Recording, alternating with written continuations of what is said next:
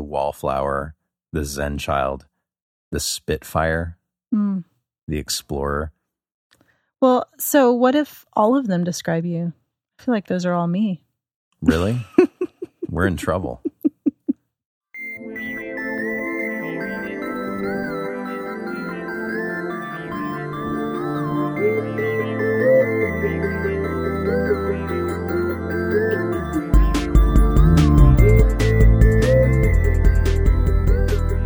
Hey, Rachel.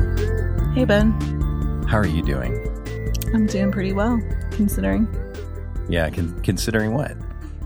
Considering there's. What was that noise that you just made? It's my throat. It's your throat. Yes. Considering I still have a broken foot and I'm going to I'm trying to take the boot off tomorrow though. So, So the wait, the boot might come off tomorrow, yeah. And we were we will no longer be in the boot with Ben. Yeah, hopefully. Hopefully not. That's exciting. Yeah, it is exciting.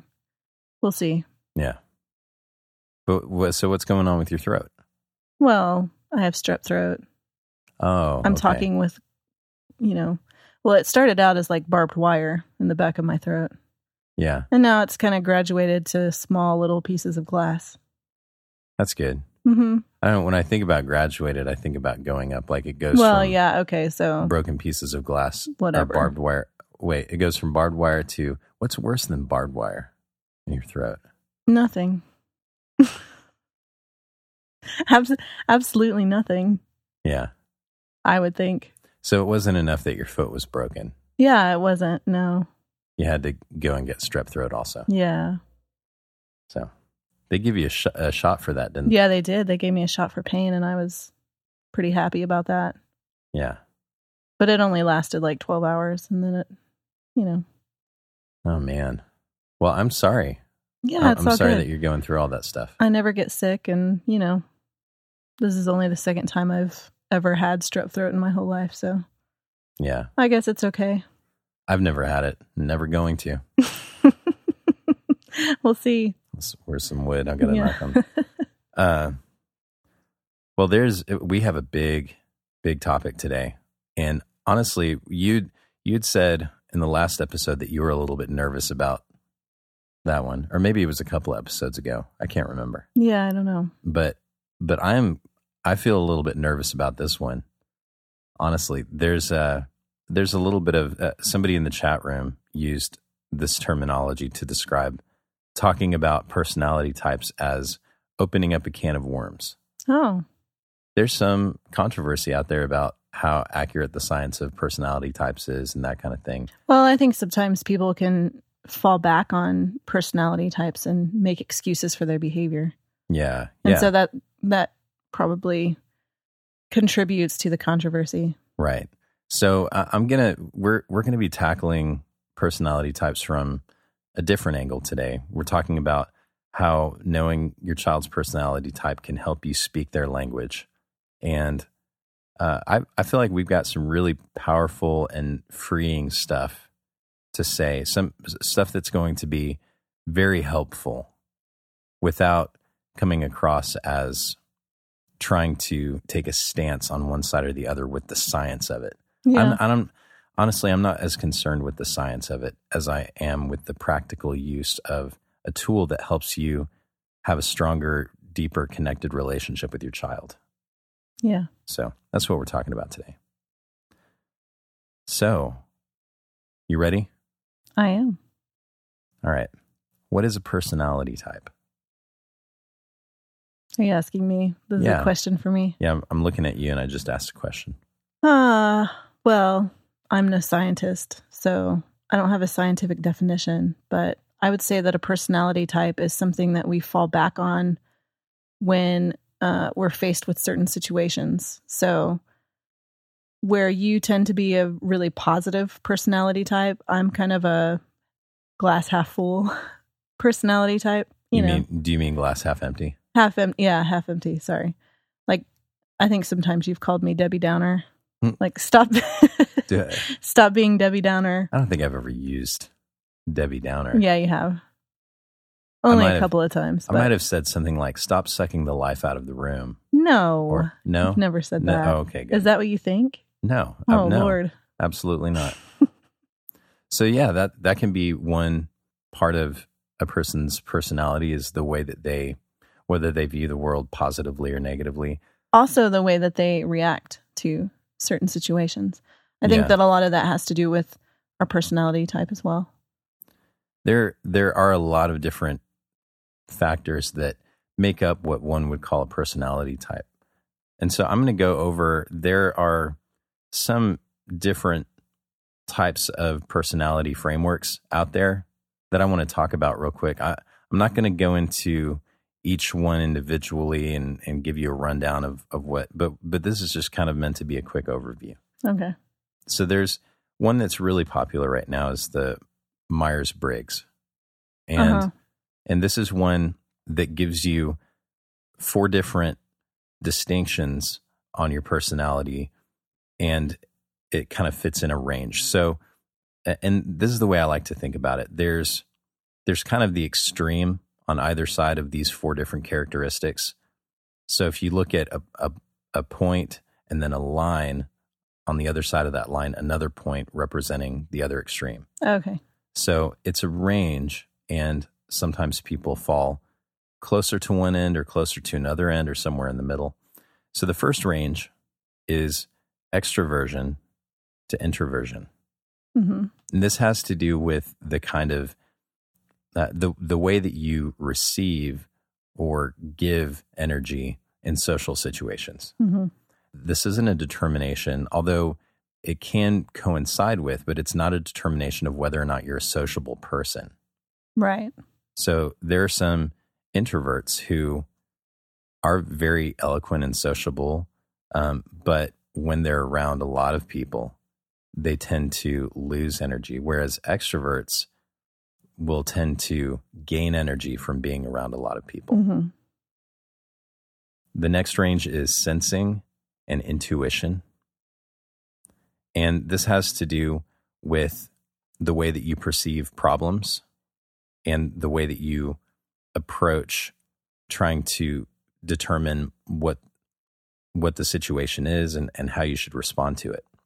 Okay, wait a minute. So sensing and intuition seem like a lot of the same thing. Do you know how to tell the difference between those two? I'm, I'm assuming that intuition is more a bodily feeling. Like when I think of my intuition, I think of that gut feeling. Yeah, so sensing sensing is more what you see in the environment Okay. hmm and and what you see in the environment determines how you're going to respond to a, a situation whereas intuition is more what you feel about the situation. It's it's internal. Yeah. there's thinking and feeling. This has to do with the way that we process emotion. Okay. and then judgment and perception. Judgment uh, tends to land more on the side of having really solid ideas about things.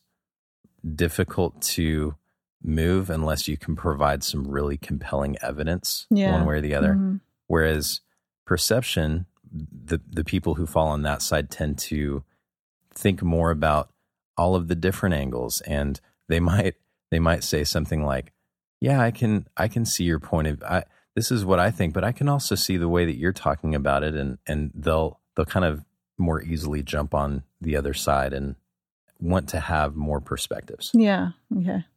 So, so those are those are the four ranges in the Myers Briggs. There's also a personality framework called the Four Temperaments. Have you heard of this one? I think I have. Yeah. This was laid out by Hippocrates a long time ago. Yeah. The, these words these words are funny to me, but but we'll give some clarity to them. So the the four different temperaments are choleric, choleric, choleric. I'm not sure. How do you spell it? C H O L E R I C. Oh, okay. That's an interesting word. Yeah, sanguine, sanguine. Sanguine, I think. Oh, sanguine. Okay, thank you. Melancholy, phlegmatic. Wow. Those are some really Okay, so interesting old fashioned words. yeah, yeah. So choleric is adventurous and determined, outspoken, competitive, strong willed. Hmm. We don't have any of those. No, we yeah, we don't have any of those. Sanguine or sanguine, whatever it is, playful, sociable, talkative. This person is kind of the life of the party. They also have big imagination. They they kind of live in dream world sometimes. Oh, so they probably lie a lot. Maybe. uh, melancholy, very detailed, orderly. Things have to be just so. Phlegmatic is thoughtful and controlled, attentive, and also a little bit of a diplomat. Wants to to try to find solutions involving different parties who are trying to work together. So, like a peacemaker. Right. And there there are other alternatives. It was funny because I've I found these researching personality types in children and those those words are so difficult to wrap my brain around. Yeah. So I found found some other alternatives. There's uh, there was one out there that had these terms. They said the wallflower, the Zen child, the Spitfire, Hmm. the explorer. Well, so what if all of them describe you? I feel like those are all me. Really? We're in trouble. No, th- so these are, and and there are some other frameworks out there that that people just kind of have come up with for fun. Um, uh, one of my favorite frameworks for understanding personality is the love languages, hmm and this does speak specifically to how love is given and received in relationships, but it also does speak to the personality. And the love languages are th- th- these are these are the things that help a person to feel loved and cared for. So they are words of affirmation, quality time, gifts, physical touch, and acts of service. hmm I happen to be in a relationship with someone who values quality time and acts of service. And those two are actually the most time consuming Yeah. ones on You're really list. lucky. I'm very lucky. It's too bad you can't just go out and get a gift and that's that. Yeah. Yeah, it's too it's too bad. Although I couldn't afford to get you a gift, so maybe it's good. I actually came up with my own. I I, I wanted to to do this on air just to get your reaction because I came up with my own framework and I used all S words. I was able to figure out how to use all S words for our, our children. So, starting from oldest to youngest, we have spirited, Yeah. sweet, hmm or sensitive, Yeah. Either one of those.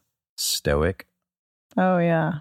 hmm It's a good one. This one was a little bit of a stretch for me. Th- This is for for both the the twins. Wait, wait. Oh, for both of them at the same time? Yeah, for both of them. at like the they have time. the same personality type? Yeah, I, I'm just. I don't think they do, but no, I, I I agree with you, but this is just for fun. Shenanigans, oh, yeah. and then our youngest, who really has yet to identify himself at all, I used I used an S word, and that S word is smiley. He smiles so much. He does. He's a very happy baby. All I, right. I, I don't think that's a personality type, but no, I, I so so all of that to say there there are a lot of frameworks out there. There's you could you could do days of research trying Mhm. to figure out and understand all of these things. So we I just wanted to give a a quick overview of what those things are. All right, so we're gonna we're gonna circle back to some of the more practical pieces of that, but I wanted to to go into some other kind of precursors to attempting to understand and interact with your child's personality type. So one of the one of the first things that are that is really beneficial is determining what yours and your spouse's personality types are. hmm And you can do this a number of ways. You can take tests online. You can sit down and just have a conversation with your spouse. You can do some research and just kind of observe yourself. And the more you understand what your personality type is, how you tend to behave in relationships in certain situations, hmm it'll it'll just help you have more context for how you interact with your child and and how you understand their own their personality. Yeah, I I agree with that. I think I, I don't remember what it was that made us take personality tests, but when I did, I never really saw myself as an introvert, which is really interesting to me because I'm a huge introvert. But once I was able to to recognize that about myself, it just it helped me know how to, you know, take time away and be able to recharge whenever I'm in a house full of children who are not, you know, they're not constantly attached to my legs, but it feels like they are as an introvert. Yeah. Well, okay. So you they're of, always touching me. They're always trying to do something and you know. I wanted to say this and and I want to come back to what you just said, but you should always look objectively. Don't don't take the test and get the results and think, "Oh, I sh- I guess I should be that and that and that." Well, maybe something doesn't really line up with the test results. You should always look objectively at how you currently interact in relationships, what your current behavioral patterns are, and and don't don't feel like the test is meant to put you in a box. Yeah. But it can be it can be very illuminating. And so a positive experience that I've had with the test with with the the Myers-Briggs specifically is I had I had this moment of relief mm-hmm. when when I recognized some things that I had always seen as personality flaws. Yeah. And then the way that they talked about those things made them seem more like, oh, these are just tendencies that are inherent with this personality type. And it caused me to feel like I was more acceptable for myself. Yeah. I, I, w- I became more accepting of myself in that moment. And and that actually set me free to make some stronger progress in changing some of the the things that I wanted to overcome in my personality. Yeah. And so for you, I can definitely see how if you're walking around the house as an introvert, surrounded by people all day long, getting to the end of the day and feeling exhausted oh and not gosh. knowing why. Yeah. That that could be very frustrating. And so how how illuminating is it to to take this test and to see oh, this is what's happening behind the scenes. This is why. Yeah. Well, and it wasn't just that too. It's it's like when I'd go pick up the boys from their school or something, I'd wait in line and I didn't want to talk to anybody. Yeah. Like I don't I don't want to I don't want to do small talk. I don't want to And you and, you and I felt like I was socially just not very just not socially acceptable because of that. You know, like might- all the yeah, other mothers be- would sit talking and you might be I'd be telling like, yourself Don't look at me. Yeah, you might be telling yourself, I'm a snob. Or yeah. I, I'm I I don't really think I'm better than like I'm not trying to communicate that. Yeah. I just don't I don't know why There's I don't want to talk to you. I just me. don't. yeah. Yeah, but there's but it can be very illuminating. Yeah. So so I think it's definitely worth learning about those things. But you do have to be careful. You don't want it to be a thing that puts you in a box because a, a negative experience I've had with this is a, an employer had me take the test uh, almost as the very first thing that I did Oh, yeah. under their employment. And I, I remember how that changed the way that they treated me. And so, absent of the the time that we could spend working together and stuff like that, this test defined for them who I was Yeah. and I and I experienced that in our inter- interactions. And and who knows? Maybe I I take the test and I identify a certain way, and you can see what the strengths and weaknesses for that type. But you have no idea the work that I've done personally to improve in certain areas or where I fall in that range. right. And so that's that's something that that can be really detrimental to relationships is this this kind of putting in a box and, and categorizing somebody and, and considering that as the authority over spending time together in a relationship. Well, I think that if your purpose in having somebody take a personality test is to see their flaws, then yeah, it's going to be a negative experience. But if your if your intent is to see places where you can help them grow and those kinds of things, then it can be a very illuminating thing for you. Yeah. So how do you determine your child's personality? So we we mentioned several of the different tests, but I also I don't want to prescribe that you either have your child sit down and take a test or that you take a test on your child's behalf. That is Yeah. something that you can do. I, I don't know that they would be accurate for children though because they're adult questions. I don't know that there is a personality test that has been designed for a child.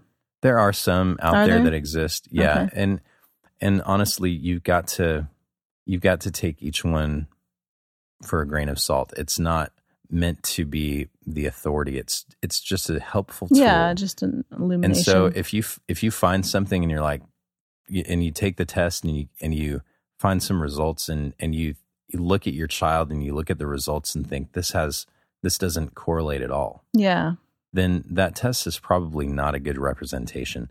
And, and so i hesitate to prescribe that but Mhm. it's something that you can do. What i like better is researching on your own learning about personality types going back and and looking at some of the different frameworks for personality and then just observing your child. The the time that you spend with your child in relationship and the things that you observe in that relationship is going to give you the most accurate picture of what their personality and their behavioral tendencies are yeah. And I would just say here too that it's important for parents to know their kids like this because you know when whenever they go away to school and are in the presence of another person for 7 hours a day they can often get put like you said into a box of this certain kind of personality yeah And if you don't know your child better than the teacher knows that child, you cannot fight on your child's behalf for certain, you know, if certain things happen. And we had this experience with our our firstborn child where, you know, things that he did were sorely misinterpreted because we knew his personality, but his teacher assumed that he was like all the other little boys and, you know, not all the other little boys, but you know, like the other problem little boys who would be disrespectful and things like that. And our son has never said a disrespectful thing to an adult except for us. Mm, yeah not not adults outside of. But anyway, knowing our child's personality can help with those kinds of things too. Yeah, and and so when we think about personality, zooming in on the the actual results and the personality, it's a range and it's also dynamic. It can change depending on their age and the environment and that kind of thing. Yeah. And so, for for example, with the Myers Briggs, when I was talking about those two points, so somebody may fall right in the middle where you can't really tell whether they're an extrovert or an introvert. Somebody might be all the way on the edge. And then there's some degree of oscillation between the two. Sometimes someone will have a very wide range of oscillation between being an extrovert and being an introvert. Yeah. And some people will have very narrow. And then that can that can also change based on their experiences and their environment. So the it's important to think about that as a range and not as a box. Yeah. And what that what that helps me do is focus back on being objective and paying attention to my child and and watching how he is behaving in the moment versus relying on what I'm seeing through the test. Yeah. So so when we're talking about our oldest, he is very strong-willed, very spirited. And and so if we were to to take a test, what we see in the results will probably be in line with that, hmm but it's important to note that that is that is a behavioral tendency and that's not an identity. Right. So so when we talk to him and we engage with him, we keep these things in mind, but we don't assert our understanding of what his personality may or may not be onto him. And there's a there's a big difference there. When we have in mind, okay, this is the research we've done, this is what we think we're seeing, it helps us to better understand where his behavior is coming from. And when we understand where the behavior is coming from, we can be more empathetic. Yeah. So so you think about a situation where your child seems to be acting completely outside of what is normal or maybe they're doing something that they do often and it's just really frustrating and you don't understand why. Well, sometimes learning about your child's personality helps illuminate what their behavioral tendencies might be so that you can see, oh, this is for for this personality type. This is actually a fairly normal behavior. Yeah. And here I thought I was I had a kid who was going crazy, but this is this is just how they deal with things in this situation. Even sometimes we can learn just based on age and you know their cognitive abilities. Often our expectations are way higher than kids are actually capable of meeting. yeah, yeah. So so the goal here and and this is kind of this is where all of this lands for me. The goal here is not to figure out your child and and know what their personality is. Really the the goal is to have more understanding and more empathy. Yeah. Because when you when you respond with empathy to their behavior, it allows you to be a teacher in that situation. And instead of trying to fix their behavior, you're addressing the real root of the the issue, which is this this behavioral tendency in their personality. And and it's not something that oh we need to fix this. We need to change this behavior. There there are a lot of different methods for modifying behavior. Mm-hmm. But when you understand it, you can help your child understand it. And if it's something, so for example, Jaden, our strong willed child, his strong willedness manifests itself in behaviors that don't really work sometimes for us as a family because of the things that we're trying to do. Yeah. But as an adult, as somebody who is on his own, those things would actually work really well for him. And so I don't want to I don't want to break him. Yeah, you I don't w- want to break that. I want to understand what his personality is and I want to help him find healthier ways of expressing that. Yeah. I was also just thinking of, uh, you know, last night you were out trying to fix the van and um, he kept coming into the room and I was trying to go to bed. And there was something that he wanted to do and it was not time to do, but he would just not give up. I mean, he's got that sticky brain where Yeah. he just asks the question again and again. And you can use whatever t- technique you want to use. You can say asked and answered. You can do whatever in the world you want to do, and he will continue asking. And I was just thinking about how annoyed I was getting about that. Yeah. And I wasn't using empathy. And I think sometimes, I just want to say here that I think sometimes it's hard for the parents who have that same personality because I think he shares most of my personality.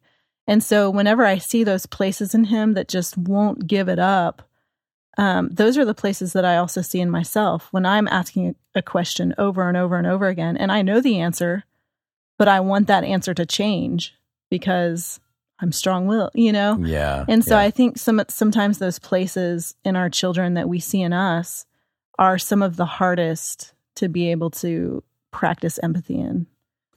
And that's it's funny because you would think that oh, I I know what you're going through because that's what Yeah, I go through would help you have more empathy. But Yeah, it's just it's ironic. Yeah. yeah. Well, it's uh, so I'm kind of a sensitive, you know, feelings driven person.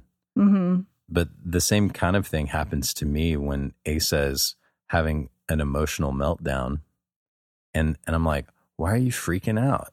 Suck, you know, suck it up." I don't really I don't yeah, say you that. don't say that. but it's it's weird because I guess because I'm uncomfortable about those so so maybe that's part of the journey too is just accept being more Oh, accepting yeah. of who you are. Oh, definitely. Your So- your children's personalities help you be more accepting of your own things. Yeah. I did want to bring this in too. It's discovering your child's personality type. You want to be really careful because it's it's important not to assert your understanding or your perception of what their personality is onto them. hmm and you can you can do that by talking to them about it you can do that by shaping their environment in a certain way as as a reaction to their personality. And and so the truth is regardless of what your personality is as an adult you're going to be placed in a variety of different situations. You're going to be working with a variety of different people.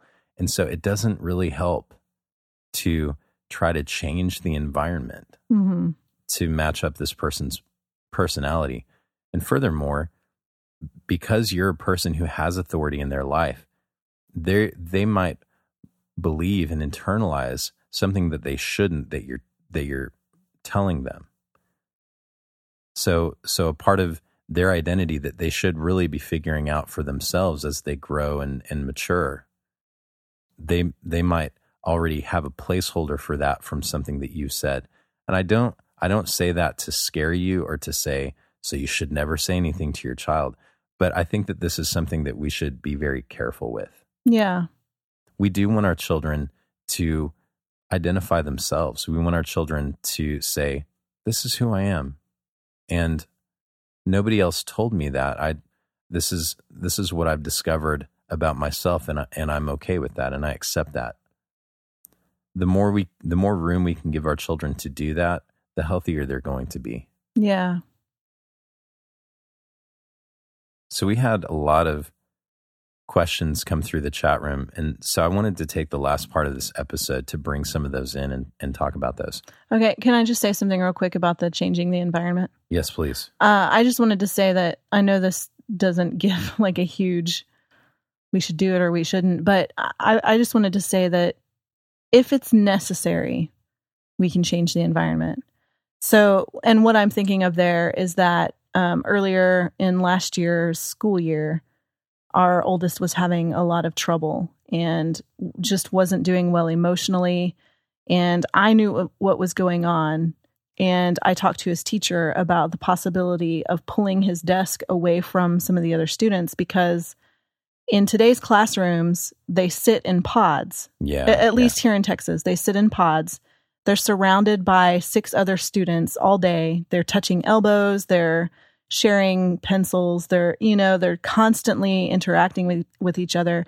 And I understand the value of that, learning to work with other people. But I also understand from an introvert's point of view how exhausting that can be.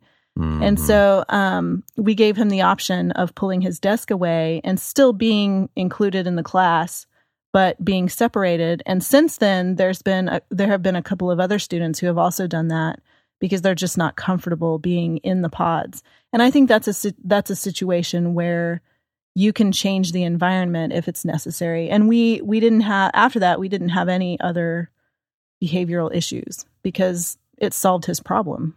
You know, I, I agree with that. And and so maybe the the thing that would be better for me to say is that if you do some research and you and you take a test and you feel like your child fits in some category, don't shape the environment based solely on that feedback, but really look back to the relationship that you have with them and what you know about them. How they're how they're communicating to you about their daily experience is going to tell you a lot more about what they're struggling with and and the kind of needs they have in their environment than a test will. Yeah, that's true. I guess the you know interacting with him on a daily basis and asking him about school that helped out a lot. Yeah, Hearing from yeah. his perspective. Yeah, and and and there probably is there's a there's a right time to change the environment because as a child if you can't overcome something without the help of other people you really probably do need to change. Yeah. So it's not a matter of oh we need to just keep them in that situation and and let them keep butting their heads up against the wall until they can figure it out. Sometimes you got to pull some of that resistance Yeah. back, but then you also have to know when to let things be the way that they are. Yeah.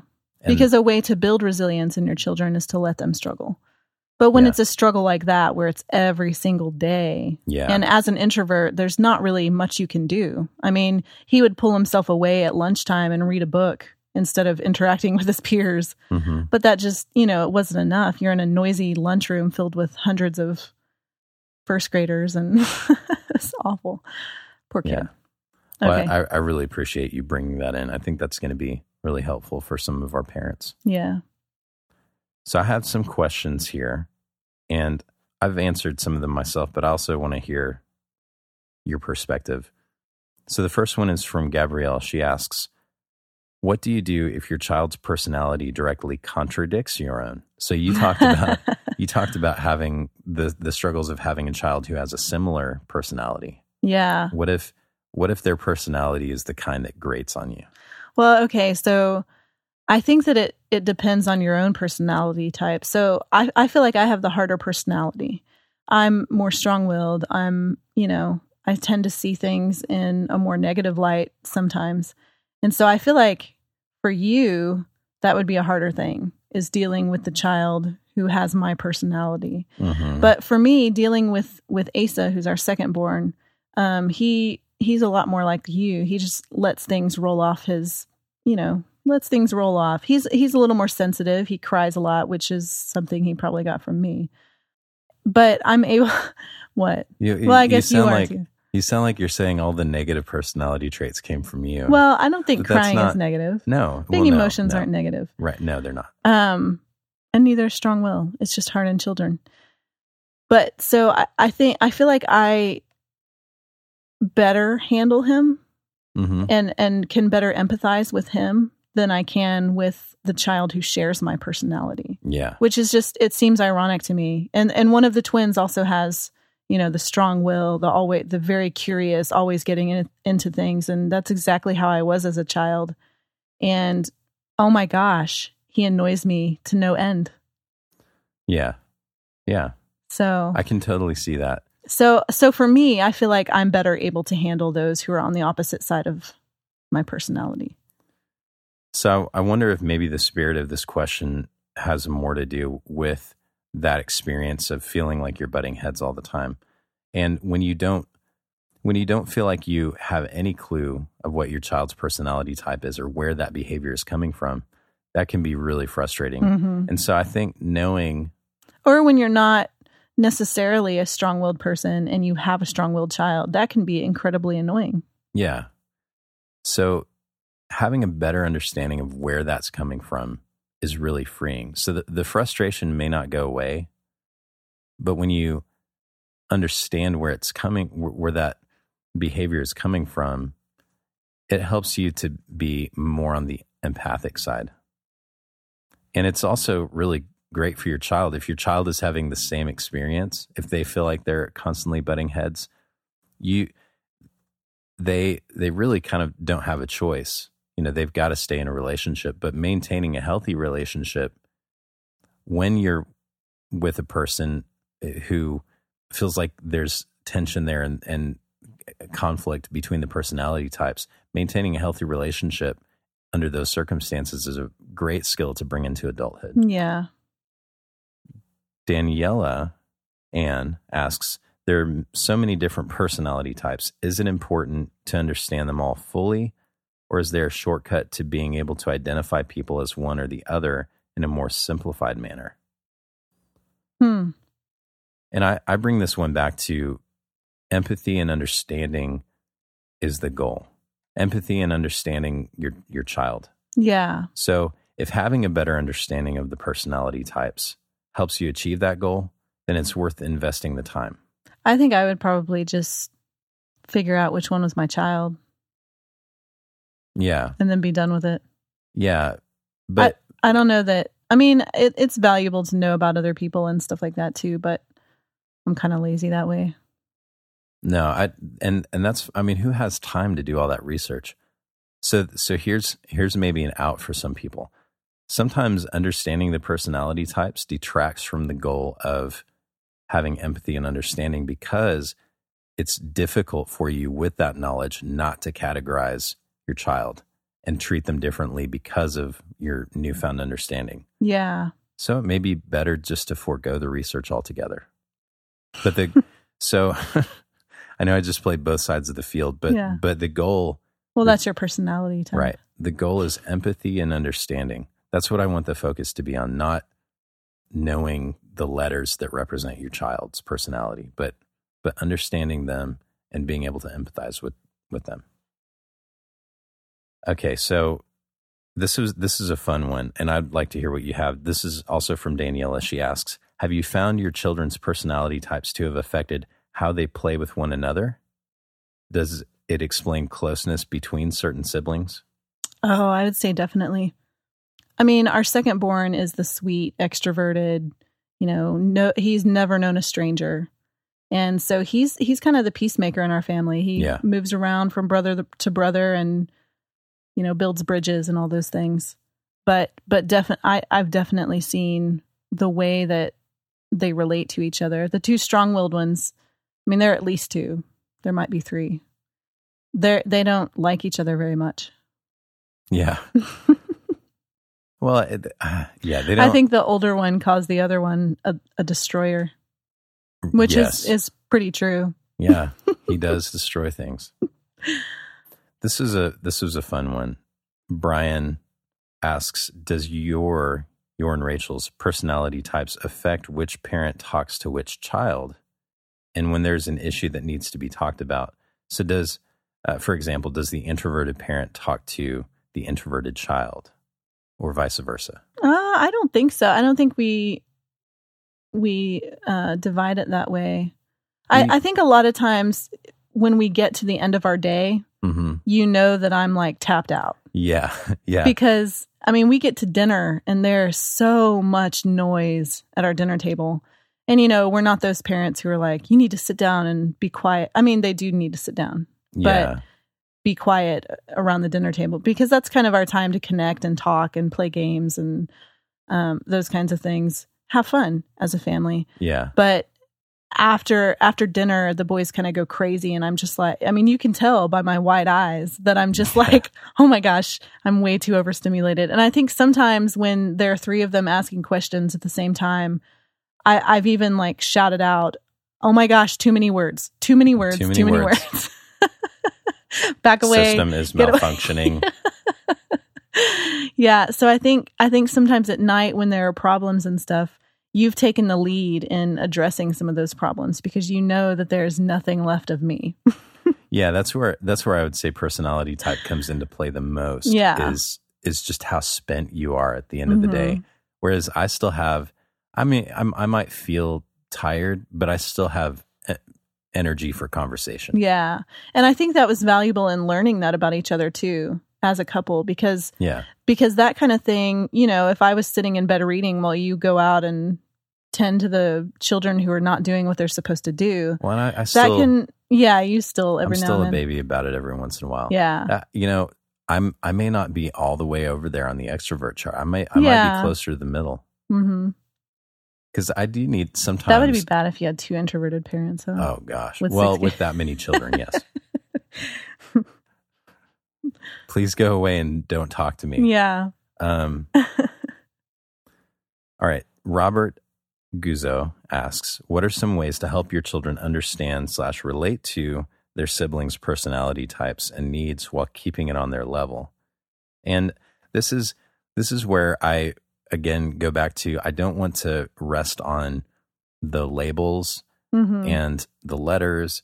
But if we can demonstrate in the way that we relate and, and show empathy, if we can demonstrate our commitment to the goals, I think that that is going to develop understanding in our children even before they're able to even to comprehend what personality types are. oh yeah It's it's really breeding a better response to another person's personality. hmm Um, and then the understanding can come later and it can provide even more clarity.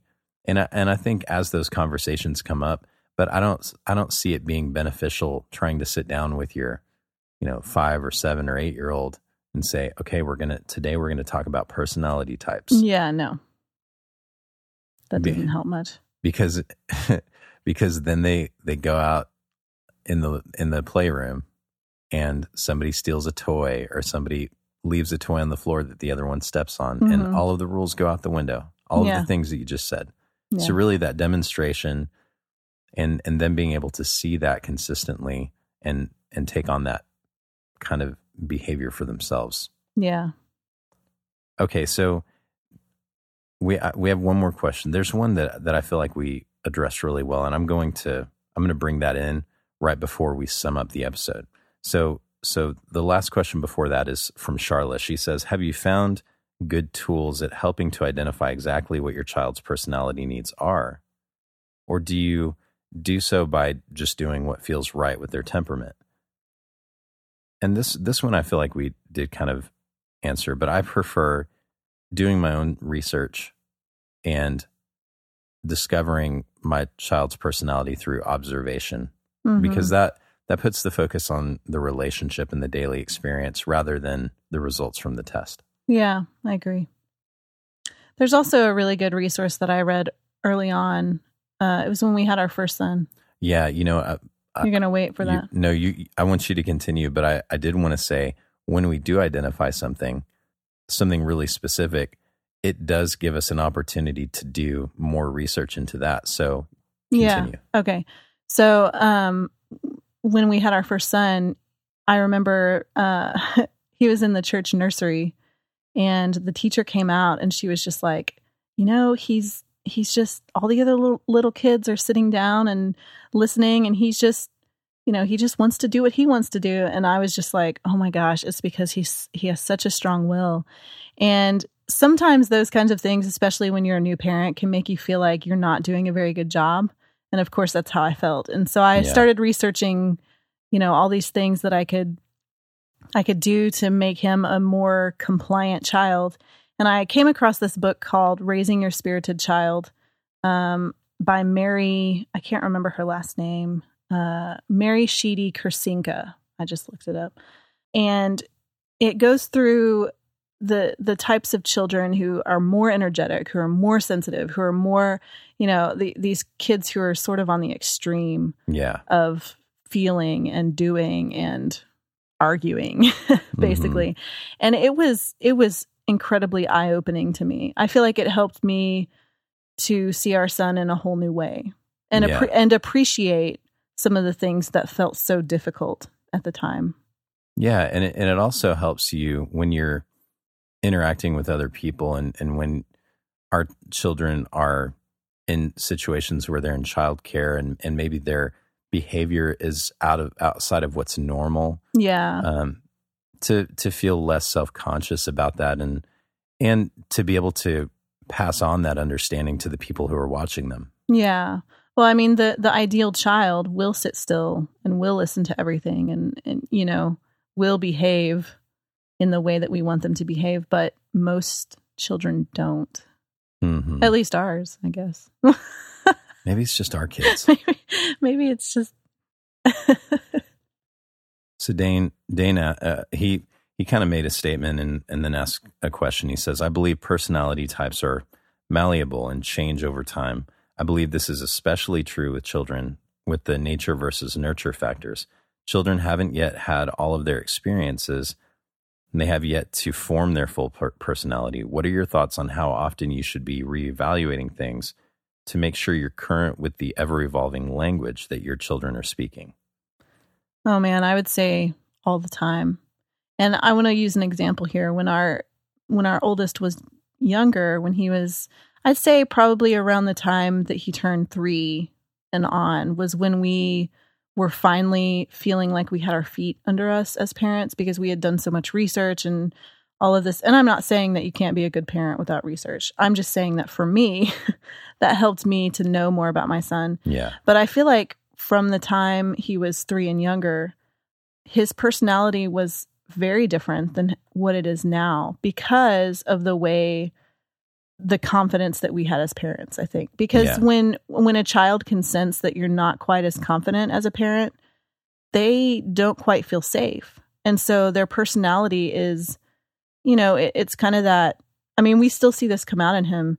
It's like the scarcity complex you know? yeah, yeah. people aren't going to take care of you and people and it's not that we ever showed him that. It's that he is extremely intuitive and he can sense that kind of thing in a person you know, there are some kids who can sense when you're afraid and when you're, you know, like when you're when you're afraid of them and and yeah, the things that they can do. And and so while they while they enjoy it's not and, and and it's not like this outward oh, i'm afraid of you son. Yeah it's, it's, it's but they they can tell when they've they've got more rope than they should have, Yeah. and they revel in that. But but it also frightens it's also them. scary. Yeah. hmm And so I'd say that we continue to evaluate those as we grow as parents and also as they grow as human beings.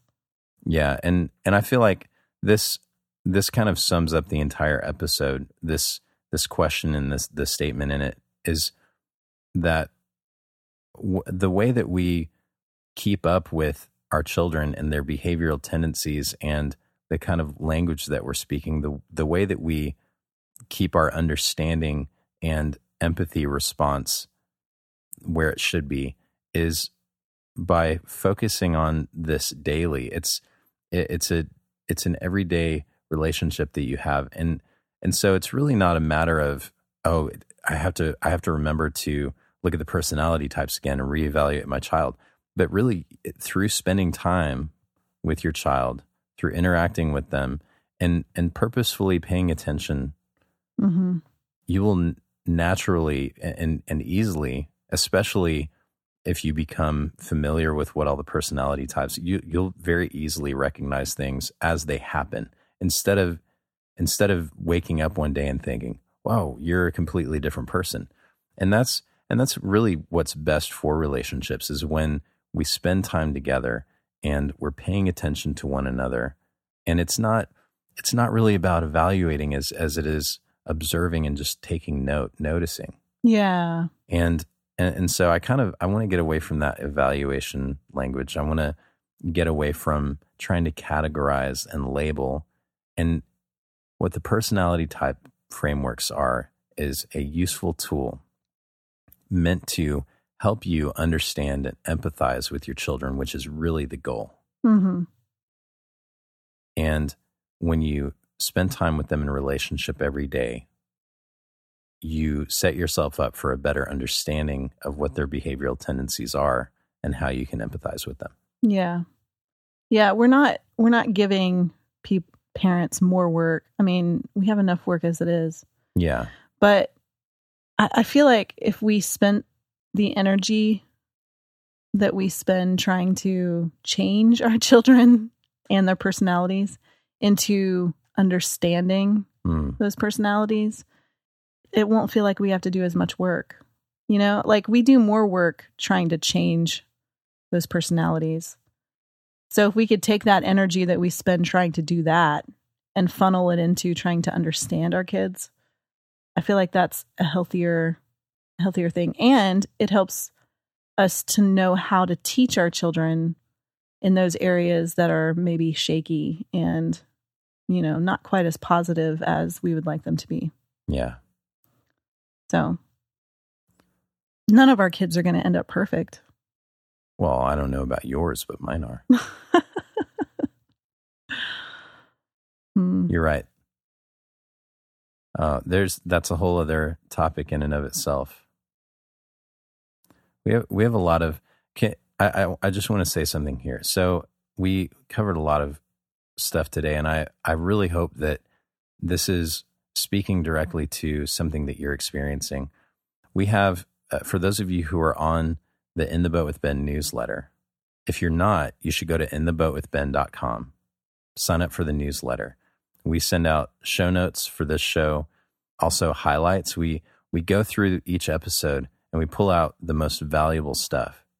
And and I put that right there in the email so that if you don't have time to go listen to the episode or you don't have time to sit down and read through the entire list of show notes, you've at least got the highlights right there. We deliver that to your inbox every week. Go sign up for the the newsletter.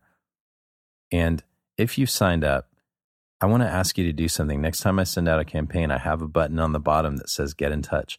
I want to hear your questions. I want to hear what you're struggling with. We have topics for days. Yeah. We we know the things that we're struggling with and we're pretty familiar with the common struggles of parents, but we want to know what you're struggling with specifically because we want to th- those are the things that we really want to talk about. Yep. So so please do that. I, I would greatly appreciate it. If you want to find Rachel, she's at racheltoalson.com. hmm And I, I, of course, am at intheboatwithben.com. You can find Rachel on Twitter at Rachel Toalson. And you can find me on Twitter at Ben Toalson. If you want to help out the show, you can go to seanwes.com slash community. The questions that we got for this episode really just made for it. it. Honestly, I had a great outline to begin with, but some of these questions caused me to go back into that outline and fill it in with with some of the really meaty stuff that I think was meaningful for this episode. So the community is just filled with amazing people who who are struggling with some of the same things, who have great ideas, who are, who are just constantly encouraging and helping one another. And if if you go to seanwes.com slash community, you can see what it's all about. I encourage you to go there and sign up. The the community is what makes the show possible. Mm-hmm. So so please go do that. Thank you guys very much for listening today. Yes, thank you. We'll see you next time.